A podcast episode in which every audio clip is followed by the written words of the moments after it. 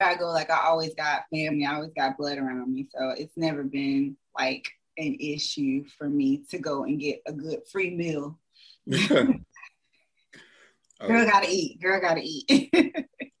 well, I'm I'm actually in Maryland, so I'm oh, surprised oh that yeah, yeah, I'm surprised I hadn't run into you, but I I I worked all the time anyway during that or all the time period, and know, last year was the best worst thing to happen to a lot of people. So I, Why I you get, that? Well, do tell. I, I went through. Uh, uh, before I do that, ladies and gentlemen, I am your oh. host, the land Landover Legend, aka Big T, and I am the host of the I Can't Make This Up podcast. And uh, today I have a very special guest. Um, this young lady uh, I met via Instagram, and it was actually like uh, what some might say is kismet. Mm-hmm. I um, I came across her page. I was watching one of her videos, and I noticed she was listening to one of my favorite podcasts uh, out today, uh, the All Deaf Squad Cat Versus. I commented on her post, and the rest is history. Uh, I'd like to thank my next guest for her service in the Navy. She's an Oakwood and Howard University graduate. She's also a dental hygienist and an implant care practitioner, something I have never heard for, uh, before, but it sounds crazy and awesome at the same time. Give it up for Nicole Johnson. Old school Arsenio Hall. Speaking of Arsenio Hall, I already got my date set for March. What is it? March 5th is when the new one come out. Yeah. coming to yes. Yep. I'm gonna have my flaming hot Cheetos and my drink. I ain't gonna tell you what I'll be drinking, but don't worry about all that. Just worry, just know that I will be with the libations. hey, you and me both. I, um, it's a widely anticipated uh, feature film. I say that. I saw the previews and I was dying. Like the previews, like the um whole barbershop scene. Mm-hmm. I saw that and I was like, I gotta be, I gotta be there. So yeah, so I'm I'm I'm here for it. But now back to back. you know you you like you know the full circle. You you know learning, growing, and all that. You know you said this past year. So, um, let, let me let me rewind a little bit. So, uh, 29 no, yeah, 2019, I think it was um, I discovered the Righteous and Ratchet podcast. And at that time, I was looking for, um, you know, an idea on what I wanted to do with myself. Because I didn't want to work for my boss anymore. I got tired of being, you know, treated like a number. And I came across that podcast and I was like, that's what I want to do, you know? Mm-hmm. And, you know, I, I you know, I had all these ideas in my mind, and I was like, I'm gonna figure out, you know, how I'm gonna do it, and you know, come up with a name and all that stuff. And then last year, when there was nothing to do but go to work and go home, I was like, here's my opportunity, and and I quit smoking. Um, yeah. Um, I, you know, started my podcast. I started a clothing line, hmm. and it's been you know one uh, succession after the other, and now I'm trying to, you know, go even further than that. You know, my goal is to eventually, you know, get a studio where I can create content and you know bring in other, you know, entertainers or podcasters and have a space for them to be able to work as well and you know see what happens from there. Okay. Yeah. That sounds good. I um I think I had I was listening to the Righteous and Ratchet too this, before they mm-hmm. whatever happened, what whatever happened, um, which is still up for whatever. But I must say, I do like the new one better. No shade to them, but I mean, like, how do you feel? Do you? I mean, I think you have the mix of you have estrogen involved, and so mm-hmm. I think because I don't know, like they feed off each other well. Um, they, you know, like I don't know, like their their chemistry. I'm not saying the chemistry before wasn't there, mm-hmm. but this I just I I like so much better. And I don't know if it's because they both have that that very heavy Christian background. And so they bring that, even though, you know, she, you know, she cusses, she do, you know, she does all that, you know, she doesn't when she's with him, but they vibe so much better for some for some reason. So and but the other one was good, you know, but I feel like this is better. Well, in my opinion, my opinion. in my opinion, um, Angel uh, compliments Kevin Strong suit. Yes. So that that uh him getting back to you know where he first started um is kind of you know it was like a natural reset for him or a natural recession mm-hmm. so it wasn't like he you know um was out of his element he was you know switching gears back mm-hmm. to you know first or whatever. Mm-hmm. When he was with Doughboy, it wasn't challenging, but it also stuck to his comedic side. You know what I mean? So what he grew in, um, you know, at, you know, like after he uh, got out of just performing in like church crowds, mm-hmm. that's what you see. So I, mm-hmm. you know, I see two, two two sides of the same coin in each, you know, show.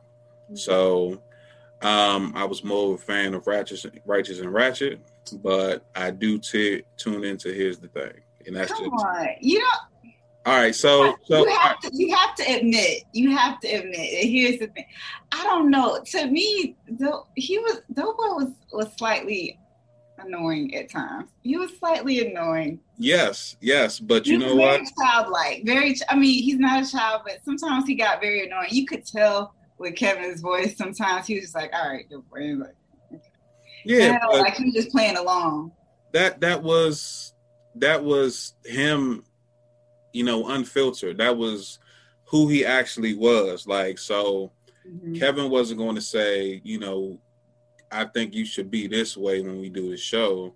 Mm-hmm. You know, mm-hmm. that's not that's not authenticity. You know what I'm saying? So mm-hmm. people was like, uh, or people like me were very receptive to it because I understood because I have people like that in my life that you know annoying me 65% of the time but that other time you know they make me laugh so it's like that it balances out in its own little way so I I like the I like the uh the culture that they started but you know the fact that it ended it, it happened for a reason you know certain, certain things have to fall for others to rise, and I understand that. But you know, whether they together or apart, they both you know still have a fan in me, and I think that you know whatever they do. Look at you! Come on, loyalty, loyalty. I see you. well, you know how it is when you when you find somebody that you rock with and you you know you connect with on a level and at the same time you find entertainment or you get a jewel or whatever from whatever they do so. Yeah, I I have tuned into Doughboy's personal page, I guess, or whatever you want to call it. Sorry, it's like looking a little dark. Um, I have tuned in, and I think he's on his own journey as well. Like now, from what I see, which I think is good. Like you know, there's a time and a place, a purpose, uh, you know, a season, if you will, um, for everything. And I think it was just okay. I think he needed this time to to grow into his own, um, so to speak. So, I mean, he's doing his whole like weight loss thing. He's tracking that. He's you know doing whatever he is doing, and I mean, I hope I hope he succeeds. I um I wonder what happened to Kevin's other show. I never finished listening to the whole reason why like the one he used to do on Fridays where he would do like listener letters. Dear Kev? Yeah, Dear Kev. Like the, he he stopped it. He said he explained it at the end of the show, but I didn't listen all the way through to the end. So I don't know. I just know now that you bring it up, I just noticed that I haven't seen one in a while. So I'll have to do research on that because yeah, I like, I like that. Um, yeah, he um, I was listening to it and I think I had something it had skipped forward or whatever. He was like, yeah, you know, I'll explain it at the end. Well, I think it had to do something where he kept getting the same type of letters mm-hmm. and something with um he was always getting like stuff off the shade room and like it was just the stuff he was getting just seemed a little bit too obnoxious. Like it didn't seem real. Or maybe just people just got messed up lives really like that to where mm-hmm. they calling in. I mean sending these letters and that but i was like okay and you haven't really seen him. I think he stopped at the end of the year because you haven't really seen too many of them mm. this year so well, I, I've been getting letters myself, and uh, really, yeah, I can't wait to. Uh, I can't wait to release uh, my responses to those. Just, really, yeah. they gonna be on this one. This, oh, you gonna have like a whole separate like kind of section for it. Um, it's it's it's uh it's gonna have its own photo on YouTube. Okay, okay. Yeah. I'd be down to to listen to that. Like I have I have a few, not I would say a lot of personal and like personal. I have people in my life that bring different things to me, mm-hmm. and um, the my my biggest thing this year was finding peace, like through everything, and um, that's why I did that on Instagram this morning that you saw, was that um, like it's been such a rough year, but through the grace of God, like every time I doubted God, or every time I was like, man, what am I gonna do? What am I, you know, this, that, and the other. Like when they say that He literally opens the doors and like exceedingly and abundantly brings you more than what you thought that you could ever imagine, He does that. And so, um, like, I was, uh, what was I listening to? You know, um, Robin Roberts on the GMA Good Morning America? No. You got um Good Morning America. You know the show to come on the news. Good morning. I, I only time I watch live TV is if uh, something pertinent is happening, like uh, with the uh, the vote of the new stimulus package. Okay. Something involving the stock market and some TV, but other than that, I'm streaming everything else. Well, I have to send this to you because I, I, I watched it this morning and it was like kind of the stem for what I wrote because she was talking about she's been on GMA Good Morning America for like over 30 years. Her sister is also a news broadcaster, journalist over 40 years. And mm-hmm. she re- and she had retired like three, four years ago, I think. And so she was just saying how finding peace, learning to listen to God. That's what it was. Listen, you know where I'm at, okay? You you, you hold on. You thought closing your curtain was going to soundproof your room, and that is so funny. Like, like that's gonna shut up all the police sirens and stuff. like that was gonna help. Listen. okay, I need to I need to find those shades on Amazon if that's the listen. These, these streets is calling. But anyway, um, she was talking about just learning to listen to God. And so like that's where that whole thing came from about finding peace and learning how to listen and you know all that. So um I have to send it to you. It's really good. It's really powerful too. But yeah, um that was been like my whole thing for this year. And um my biggest dilemma has been like, and I'm pretty sure you can, you know, um ride with me on this one. Like you going down this pathway, you trying to have peace of mind, you trying to do good and everything like that. But then you got friends and family coming with nothing but like negativity all the time. And it, it may not necessarily be a like you are involved, but it's just like, you know, I got one girlfriend over here is like, girl, my man leave me. And It's like another friend over here. I can't stand these people at my job. And you know, and it's like it's and it's just constant negativity. And it's like, I want to tell you, like, okay, I ain't Jesus. I can't, I can't help you. Just, you know, my name is Nicole Johnson, and that's just I can pray for you. From, my lips to God's ears, but that's that's that's all I got for you. I mean, we can go have a drink, and you know, me, you, and and you know, Woodford Reserves can can we can help you out on that, but but I, that's that's literally all I got for you. Um, well, in, in my experience, I'm I'm a Libra, right? Okay. So I don't like drama, and I don't like you know uh, too much overbearing happiness. Like I like things to you know be neutral, at least with you know the company I'm within, right? Yeah. So at one point in my life, I felt like I was a therapist to a lot of my associates and friends. Yeah, I feel, and I feel you.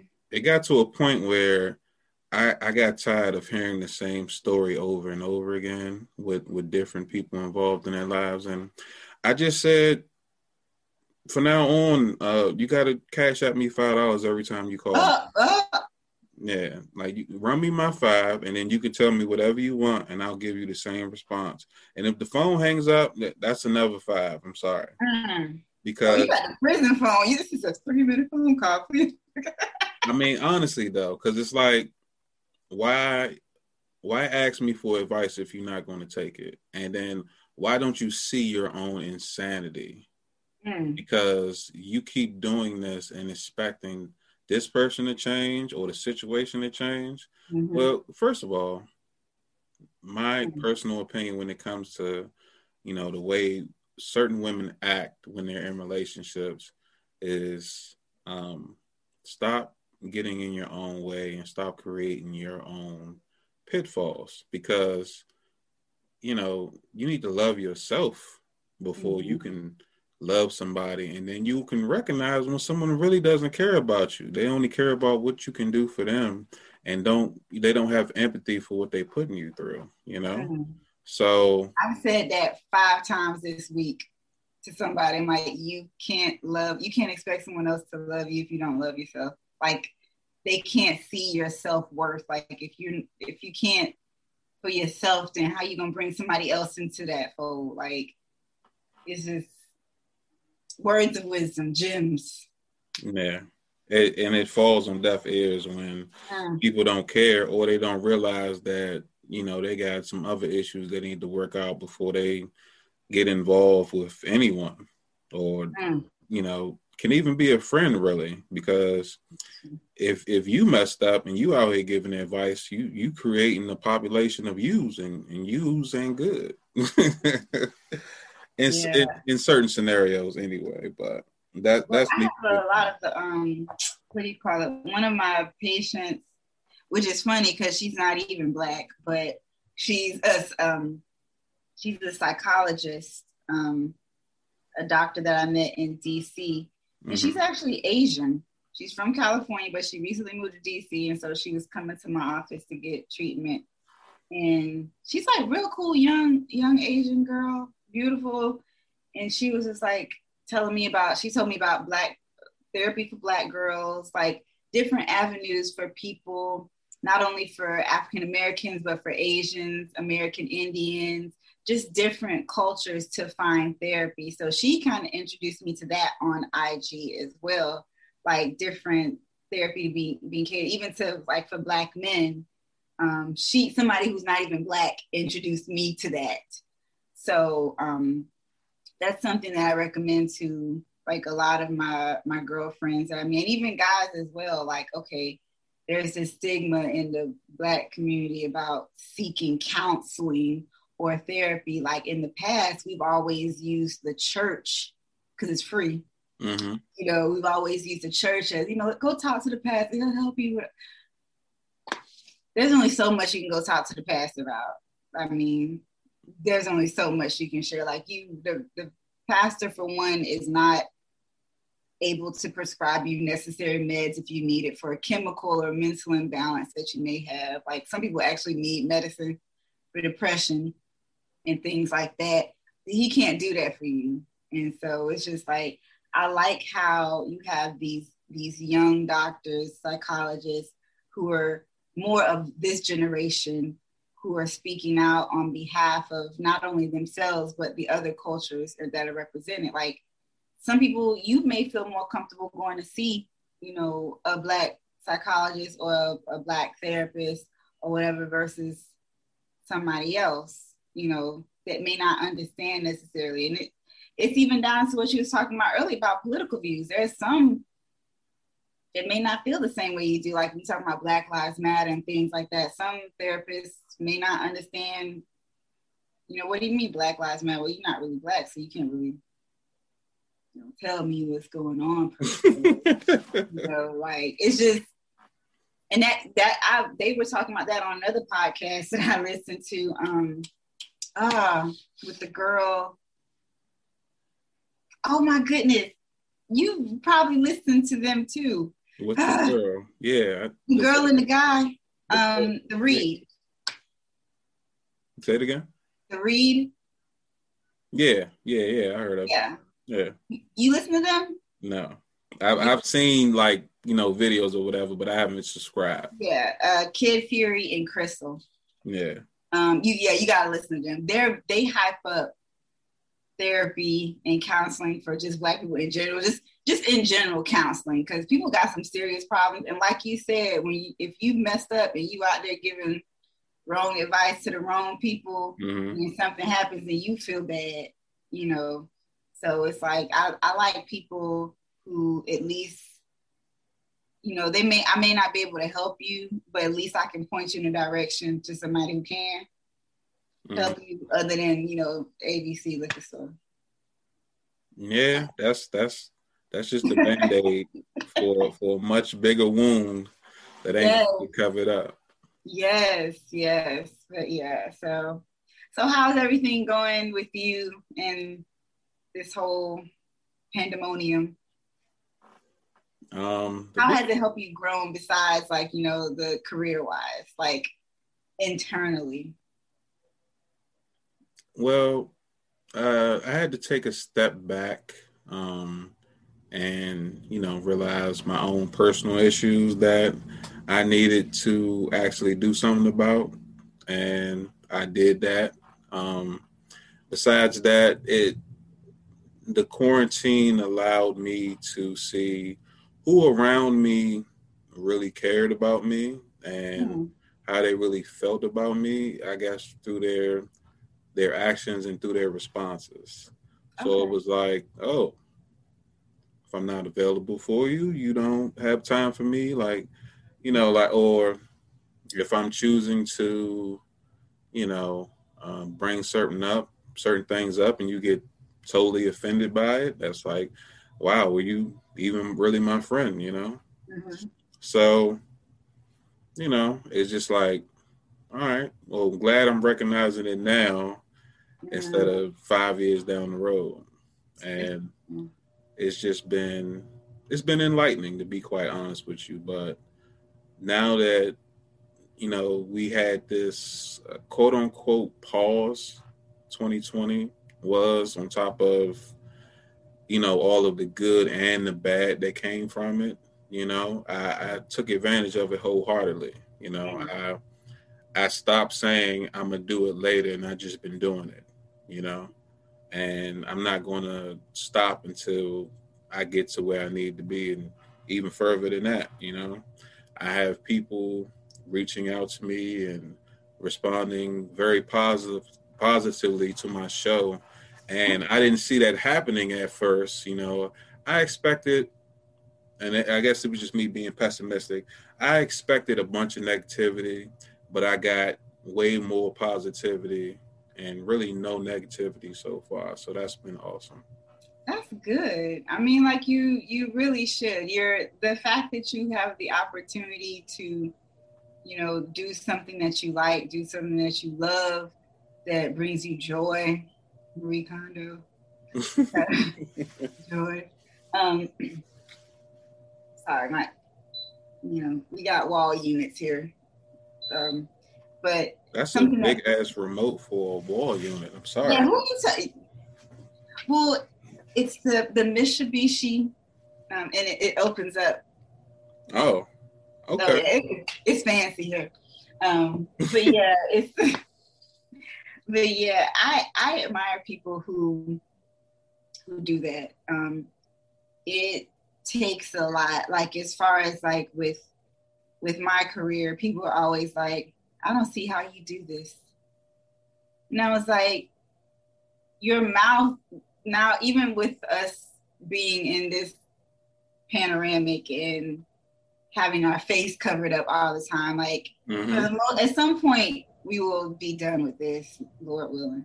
Um, but your mouth is one of the most personal spaces about you. Like getting up close to someone speaking is usually the first thing that people see when they meet you. And so you'd be surprised how many people come in and they're just scared and just not only just, you know, I don't know, know, not only like for odor purposes, but just they're they're all over the place. I'm trying I'm trying not to to be, you know, be like, yo, your your breath smells like it's funky. Listen, the mask does wonders. I got I got I got the high grade quality seven layer mask on. It is like nothing's getting through this. But yeah, like people, you'd be surprised how many people are just like, man, my my teeth messed up. I can't smile no more. I can't. It like it brings you down. Like your your self esteem. Like you don't want to smile no more. That uh, that literally it affects you. You know, mentally, physically, emotionally. Like the fact that you can't show emotion and smile and open your mouth or speak, it really affects you. It takes a toll on your life. So when I have somebody come in and they tell me their issues and their concerns, what they like to address, and then you know, I'll follow this person for a whole year. They'll come in every three months or every four months or six months to see me and to see them come in and like, hey, you know, I flossed and it's not bleeding anymore, and I'm getting Invisalign, I'm doing this, and it's like, you know, a year, two years later, like they're walking in, just smile as bright as I don't know what, and it's like to see that transformation, and then also like kind of like going to get your hair done, like the barbershop, come in to see me I've been told it's almost like a therapy session because I sit down and I talk to you. I keep it real, like what's going on. And I'm like, and I'm sitting there working in your mouth. I'm like, yeah, girl, you know, and it's like we become friends. Like one of my patients the other day, she has a podcast too. I told her about you, um, and uh, she was just like she posted something about the dental office, like her experience. Like um, I was in the Bronx yesterday and she was just like all smile. She was like, Yeah, I went to this dental office in the Bronx. It's called Covenant Dentistry. Girl, and it's black owned. And I and it, it was black owned. Um, one of the only black owned dental uh, offices in the Bronx. And um, and it's just like to get that kind of feedback for people to feel welcomed in your space where most people come in and they're just like ashamed to be able to open it up and bring that up out of them. That's why I do what I do. But because not, not many people are gonna sit there and be like, "All right, open your mouth." Like you'd be surprised half the stuff I find in people's mouths. I'm just like, like, like what? and when I first when I when I first started working, I had an influx of like I love my old patients. When I say old, I mean like the elderly. Like they they have me rolling. But I'll be like, yo, how long this sword been here?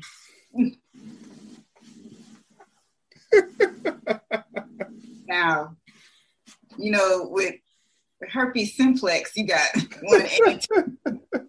you got you got simplex one and two. Like, so which one you think this is? Mm. I'm just like, but if you if you didn't know this, it probably I don't know if it's still the case. I have to do my research on it.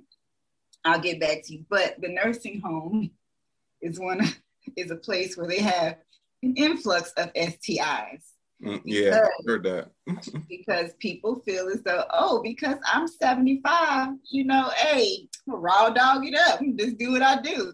And it ain't no thing. I'm just like, no, you yeah, you may not be able to get pregnant, but you can still catch everything under the sun. Like it runs rampant.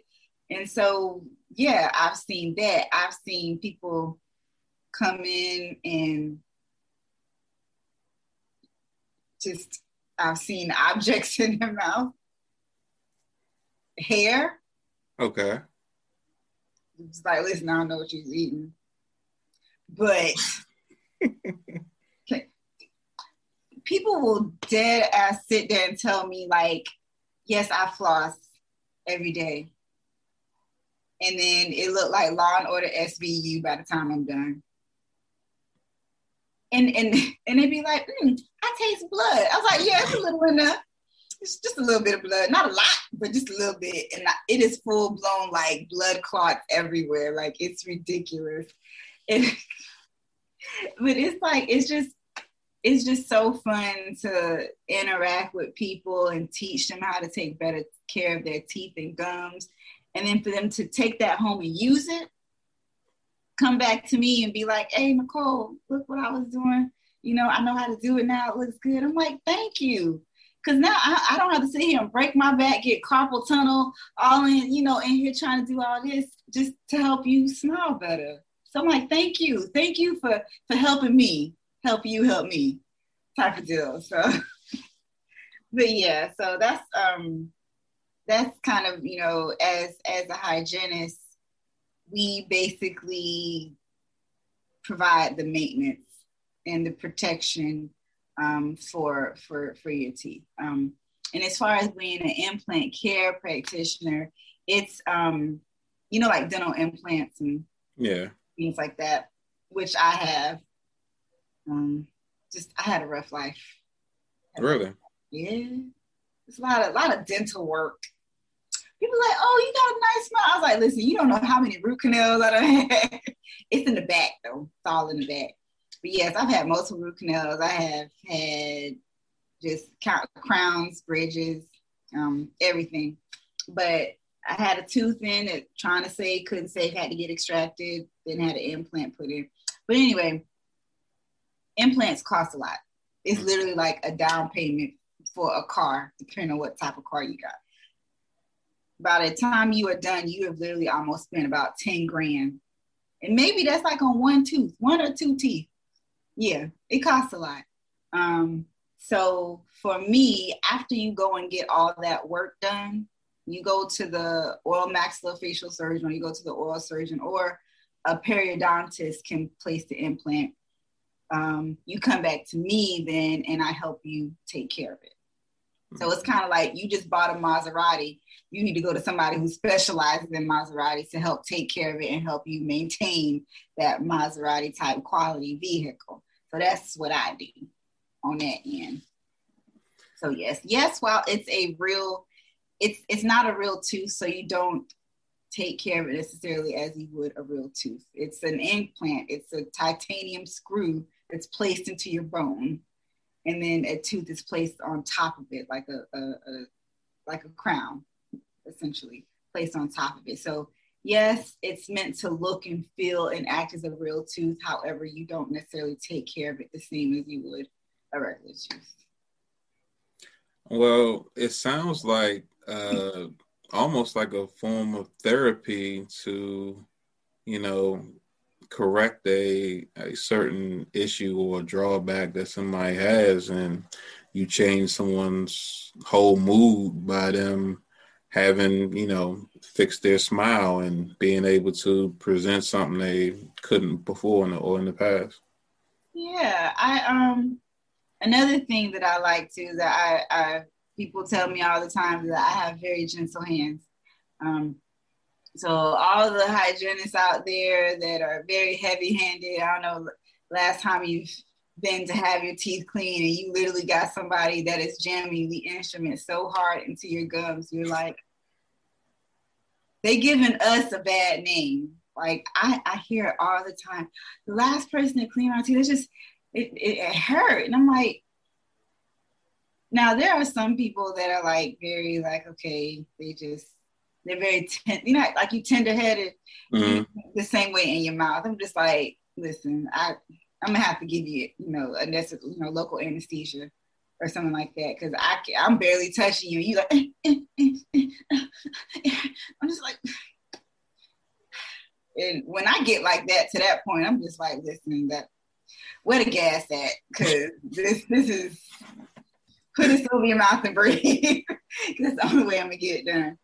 But I I credit that to, you know, when I was younger, I played the piano growing up. So my piano teacher was this old woman in the projects in Florida. Of course, she's a, everybody got an old woman in the projects that teach all the kids. And so she taught me how to play the piano. And she's like, you always float your fingers. Like you don't, I ain't Kirk Franklin over here banging, but you know, you you gently, you know, because I was playing in church, so so you gently float, and so like that's come across with me with using my hands as far as this because I'm not really a very heavy-handed individual. Mm-hmm. So my patients tend to like that a lot, um, and that's kind of been if I can get your mouth clean and in pristine condition without causing you to pass out, then I consider that a win. And then, you know, being able to educate you on why you should do this. Like my biggest thing to get people to floss is, you know, imagine leaving fish in your car overnight during the summertime. What what you think it smells like? It's a hot environment. It's gonna, it's gonna smell like just straight like you know you know what. And I was like, well, imagine leaving stuff between your teeth overnight and it's moist and it's hot smooth 98.6 degrees in there overnight. What do you think? Why do you think your breath smells in the morning? Usually that gets them to floss the next day. I'm like, you want to roll over and have your partner smell, you know, your hotness first thing in the morning, then, you know, by all means. But me personally, I'd rather my partner not smell like flaming hot Cheetos when I turn over to greet said person. But but, but you but you're the one eating the Cheetos. Listen, we, I, but I floss. Okay. I floss at night, so don't. I, and you know, I will say this: I'm not the best. I have to. I literally have, you know, practice what you preach. Basically, like I have to sit there and I have to just. I'll be in the bed listening to a podcast, watching the podcast, doing whatever, and I'm like, I need to get up and brush my teeth. Like I have to. Like it's just. And I even tell people, I'm like, floss in the shower, floss anywhere you want to. I never said when you had to. I just said you had to in at least a 24 hour period. Like I can work, I usually work with my patients. I usually tell them, hey, what's what's your routine? Because you got people who work at night. You know, you work the night shift. So your schedule might be off than a typical person who works like a nine to five. So how can we fit this in your schedule? Oh, you work at night? Well then here, you know, floss when you get home. If you're in the shower, do a quick little run through, do something that's gonna help. There's so many different tools that we can give you to help you take better care of your teeth at home. But that's where me talking and building a rapport with my patient comes into play. Like I get to know their routine, their lifestyle, and things like that. So I was like, well, you know, since you're a busy person, since you do this, since you do that, how would you feel about using these interdental brushes instead of flossing? Or my patients who are older, elderly, who have severe arthritis and they can't use these instruments all the time, we have tools for them as well. So getting to know my patient on a personal level helps me develop a better plan for them to take care of their teeth. So, you know, when they come back to see me, it's an easier process. And then if it doesn't work, we can try something else. But that's usually how I go about, you know, you know, treating my patients and making sure that their dental appointments are are not bad. I, I've never had someone leave and say that was the worst cleaning I've ever had. Usually it's the best cleaning I've ever had. She was very gentle. She was kind. I be playing music, watching TV. Like I keep the vibe very good in in in my room, except when you come in and I'm playing gospel music. That usually means don't leave you know leave me alone. Don't talk to me. Uh, like for real, for real. Like if you come in, like one of the owners comes in the office, like, "Oh, Nicole's playing church music in her room." That means she she she need the spirit right now. So it usually means somebody pissed me off and like I need the Lord, so don't bother me. Just let me do what I do. They so, know. so you so someone annoyed you or they breath stunk so bad that you just was like, I need 15 minutes. I, I can't do it. Yeah. Mm-hmm. Okay. So let me ask you this: Is your uh, uh, dental uh, struggle over your lifetime is that what made you go into this field? Nah, just fell into it. The military actually did. Okay. Um, I I went to Oakwood University. I don't know if you ever heard of Oakwood University. It's a HBCU, you know, in Alabama, whatever. I did not want to go. I okay. did not want to go. I, I hated it actually. I, I loathed the place. Mm. Why? You want the truth? Yes. This is this is an open platform. You can um, you can be as honest as you want. Just don't get yourself in trouble. No, nah, it is what it is. Nah, I, have already spoke to my mother about this, so she knows how I feel. She's like, you don't have to bring it up. I know, you know, I'm sorry, you know, whatever. But no, she um very, you know, I grew up in a very religious household, and um, it was just, it was inevitable that like all the parents wanted their kids to go to Oakwood, you know, because it was like the mecca of Christianity for our church. It was just like, okay, you go there and you, but it's like, but I wanted to go to FAMU. Okay. And so my parents, everybody, mostly everybody in my family that's in the South graduated from FAMU both of my parents they met there, got married. My father did ROTC. He went into the military as an infantry officer into the army. He left and they went to Germany and stuff like that. So like I was trying to almost follow in my parents' footsteps. Like they had a great five-year MBA program. Like, but my mother was like, it's too much like Sodom and Gomorrah at FAMU. I was like, well, you went there. She's like, well, that was before they started, you know, blah blah blah. I was like, all right. And you think sending me to a school where there's a bunch of PKs who are leaving home for the first time gonna, gonna be better? So yeah, it was it was it was it was pretty bad there. Um I literally served it out like it was a four year sentence. Wow. Like, yo, I'm going upstate for my four year bid. but that's like I did I did not want to be there. I didn't I had my if I was going to FAMU, I had a plan that what I was going to like. I had literally everything planned out. But just sending me someplace based on the sole fact that it's a Christian seven day Adventist institution and that's it. You could care less whether it had my degree or my program or anything, you know, my major. It was just the fact that it was a seven day Adventist college. It was an HBCU, which is still up for debate. Yes, it is an HBCU. However, um, I didn't receive much HBCU training from there. I did not learn about the diaspora. I didn't learn about the Middle Passage, anything like that until I got to Howard, a true HBCU. And it's sad. It's sad. Now, I could tell you everything about the Bible and, and, that history. Um, I think because they feel as though I don't know Martin Luther King spoke there, that makes it HBCU. I mean, it's yeah. I mean, but it was okay. You live and you learn. Um, I served my time there, did what I had to do, and because it kind of set me off track with what I had in my plan, that's why I joined the military. I'm like, listen, I, I ain't going back home to Florida. uh, I gotta find my way, so to speak. So you know how like you know these rich kids now they taking a gap year. Mm-hmm. Let me figure out what I want to do with my life, whatever. So I just took a gap year kind of late. Like I had already graduated, and then I was taking a, a gap year.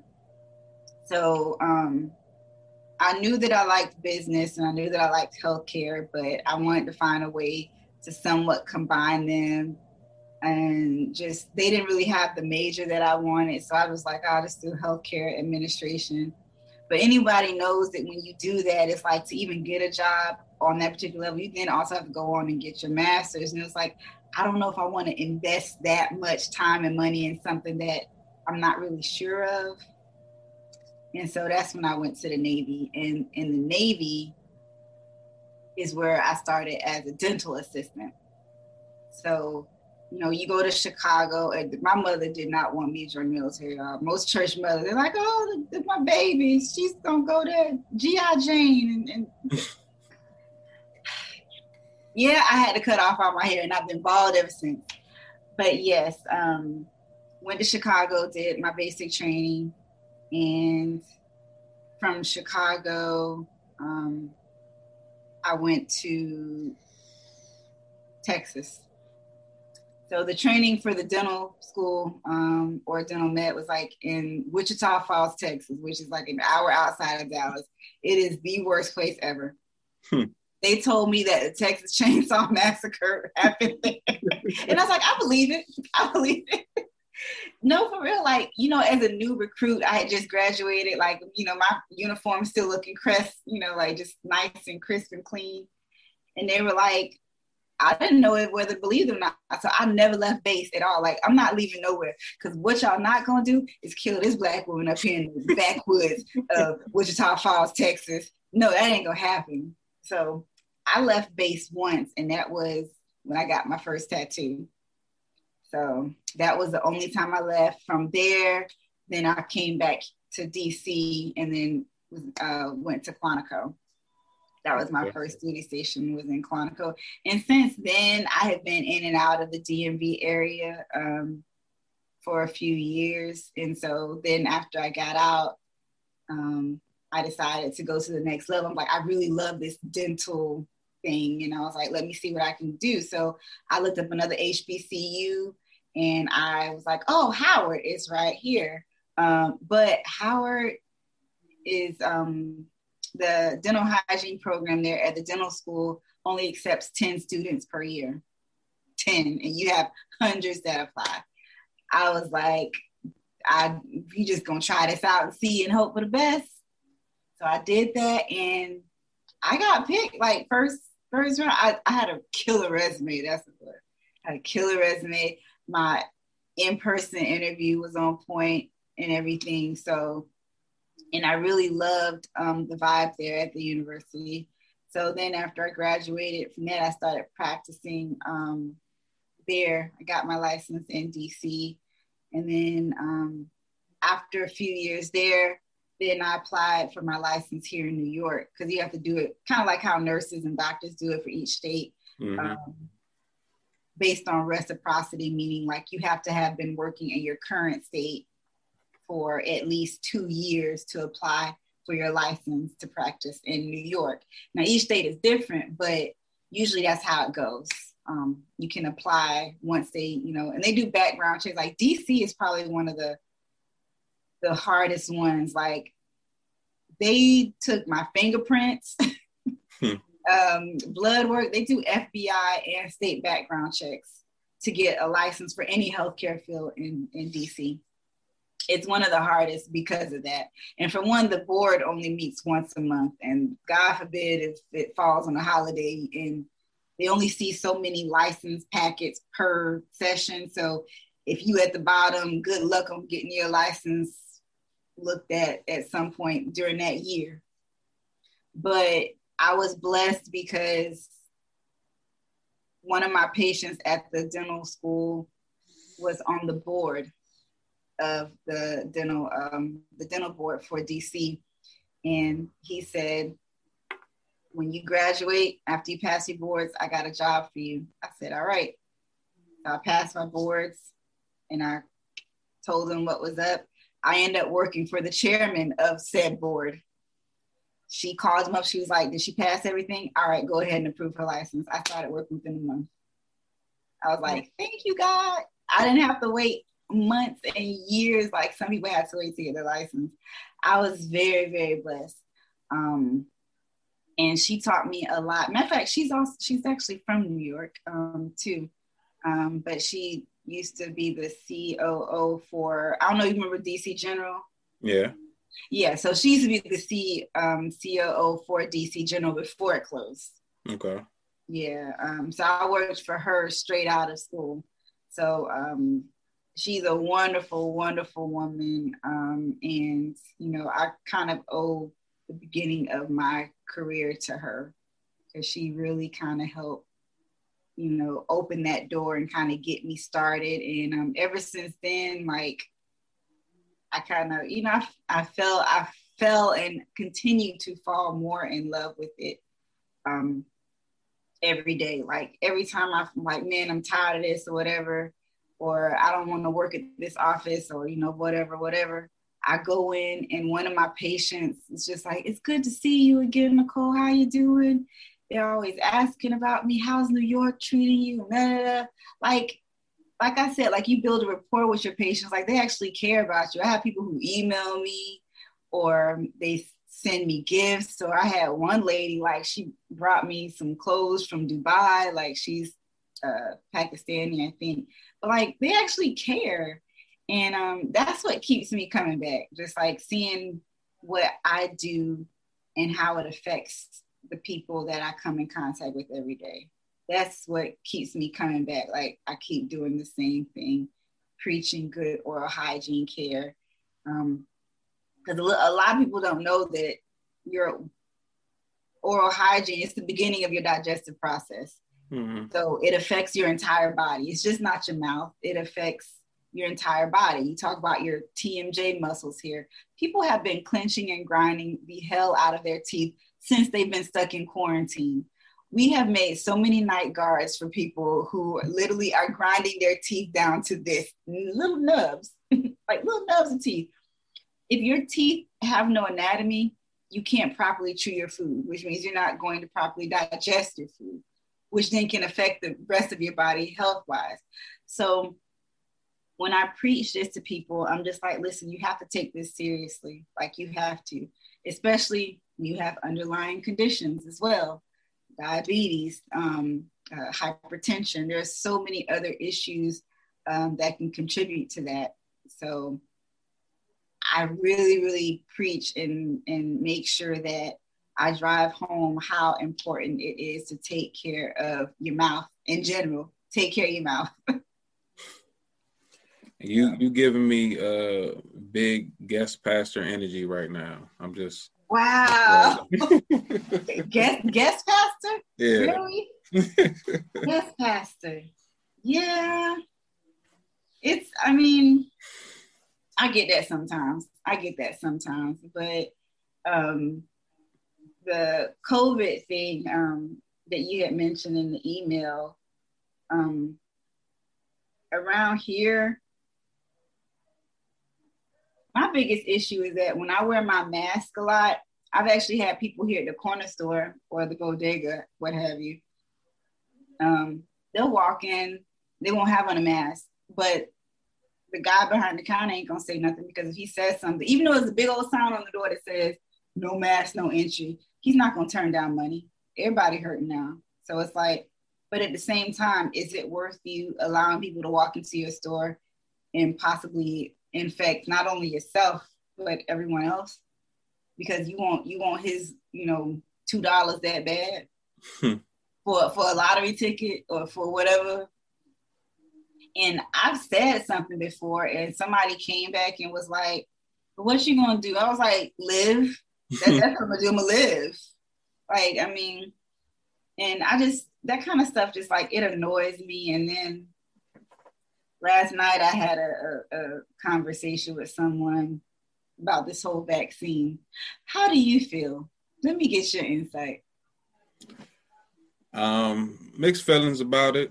Okay. Um, to be quite honest, um, uh, someone near and dear to me uh, caught COVID, and their uh, instant response after uh, coming out of the worst of it was, "I'm taking the vaccine," and I assume it was out of fear of the feeling of uh, being sicker than they ever been before. Yeah. So you know, it made me think about, you know, like uh, if if a newborn, you know, was to come around me, and you know, in order to keep them safe, I would either have to keep my distance or put myself in a situation where I'm not going to get them sick and taking the vaccine. Me personally, I'm not against it, but I would want to do more research and see, you know, like I wouldn't want to go in the first round. The second round, mm-hmm. maybe, you know, but I'm not I'm not for, you know, just blindly getting the vaccine because, you know, it's supposed to automatically, you know, save my life or prevent me from getting COVID. Well, I mean, it's you said a few good things. One that I really want people to know is that doing your research. Like I prefer, you know, someone like yourself that is like, hey, I'm skeptical, but at least I'm going to read, educate myself on the subject matter, and make the right decision for myself based off of someone else's own biases. And I respect that so much because, you know, I have so many people who are just like, well, I'm not going to take it. Why? Well, you know, the Tuskegee and this, that, and other. I'm like, okay, so besides that, what else? Have you read anything about it? Have you updated yourself on it? Have you had anyone who passed away? Have you seen it? Like, have you actually seen people with this? Like, do you work in a hospital? And you're like, no. Well, I would at least take the uh, the opportunity to actually receive the information, go educate yourself, read, ask the actual doctor. You can ask either a black doctor or a white doctor, either one, and and get the information, and then make a decision based off that. Don't make it based off a very traumatic history that has happened in the black community. Mm-hmm. I get it and I understand. Um, and blacks have been treated terribly as far as medicine and are still being treated terribly as far in the medical community to this day. Um, supposedly we have thick skin and than our counterparts with less melanin. Um, supposedly blacks feel less um, pain than our counterparts. Um, these are all stigma that are still like attached to black people in the medical community today. Um, so, you know, you hear from a lot of women who go, who are pregnant, who go to the hospital complaining of different pains. Just black women in general go to the hospital for, you know, pains and whatnot. And the doctor just like, you good, just send them home with some ibuprofen. I'm like, I could have took that myself. Like, and then come to find out they were having a heart attack at the time or they were doing this but because you neglected to full do a full workup or full treatment on me and just thought that i was you know play pimping around here about my pain i ended up having a heart attack and almost died because you didn't take my pain seriously as a black woman or as a black person in general so i can see the skepticism behind that i, I can based off our history with the community, the Black community and medicine. I get it. However, I've had nurses and doctors contact me, friends of mine who are like, I go to work every day at the hospital and I see nothing but death. People, their colleagues, everyone is dying. And they're like, I can't do this anymore and they end up they do their research and stuff, but then they end up getting it, you know, getting the vaccine. So it's just I just want people to educate themselves. Don't just go based off of our past experiences. I get it and I understand it's deeply rooted, but I just I hate it when people just sound so ignorant and they don't even attempt to educate themselves. Like we're smarter than that. Like our people have been through too much to just take it lying down. Like we have an opportunity here to take something that can it's not gonna cure all be all type of situation, but at least it'll help less spreading. It'll help if you do catch it, which you can catch it a second time. Um, mm-hmm. It's not like a one and done type of situation. Um, it'll lessen the effects of the symptoms on you. So I just I want people to be more educated about the subject matter before they go out spewing, you know, hatred for the vaccine and and all this other stuff. So that's it. So that's why like I appreciate the fact that you said that like you're actually going to go through the process of doing your own research, like the intelligent man that you are, before you make your own decision. And that's all I ask. That's all I ask. Unfortunately, all bunnies ain't quick, you know. Hmm. Look at you oh, now all bunnies ain't quick. Oh, okay. oh, all right, I get it. Yeah, but yeah, I mean, for a minute here in um in New York, it was it was kind of rough. Like it was it was very very rough. Like we, I actually had a patient come in the other day that was like, "Why I got to put on all this stuff?" Like when they come into my office, we give them a head bonnet. They have a mask on. They have um, booties for their shoes. They have to put all their personal items in a trash bag because it gets on your clothes. Everywhere. It ain't just you know whatever, but it's everywhere. And my entire room is covered with plastic. So that after each patient, I'll take all the plastic off and wipe down, and then put more plastic on top. So we go through that whole process. And she came in, she was like, "Why do I have to put on all this? I would have never came if I had to do all this." I was like, "You ain't gotta stay." Truth be told, I mean you you can very well leave if you want to. I mean, you getting mad at us because we're trying to protect you. Like, I don't want to put on all this. Well, then don't. You know, it's them people that get on my nerves and cause me to play my Fred Hammond. So, yeah, I just, just ignorance. Like they make fun of it, and every time somebody comes to me and they're like, "Oh, you know, why you you mask wear? You want to do this?" I'm like, "Wait till something, you know, God forbid something happens to a family member of yours, like, or either you. Like, I don't wish nothing on nobody, but." Maybe because you haven't experienced it and it hasn't hit close to home yet, which is why you you know you act in the way you act. And, it's it's funny that you uh, you wrap your room in plastic like Dexter. I guess because shut up, shut. Li- living in the town where the Texas Chainsaw Massacre kind of rubbed off on you. I, love it, love it. That's that's all I could think about. You just looking like Dexter Morgan, like yeah, Another victim out the way. Let's set up for another one. Listen, I have on the gown. I'm looking like a coroner by the time I come in. I got on the same thing. I got on my mask, my shield. I'm looking like I'm about to walk in there and you know do some uh, a BBL. You got the whole, you know, it's it's bad, it's bad. But you know, I have to protect myself. Like literally, the thing that you keep covered is what I'm sitting there and I'm like knee deep in your mouth. Like who, if anybody, people who work in the dental field are more at risk than anyone else because we literally put our face, hands, feet, neck, and everything else out there with your mouth wide open and we're just in there just doing whatever. And the instruments that, that we use spew, you know, water and particles into the air. We have suction vacuums in the room now, but it's like what we use creates aerosols. The very same reason why you're wearing a mask. So we have to protect ourselves.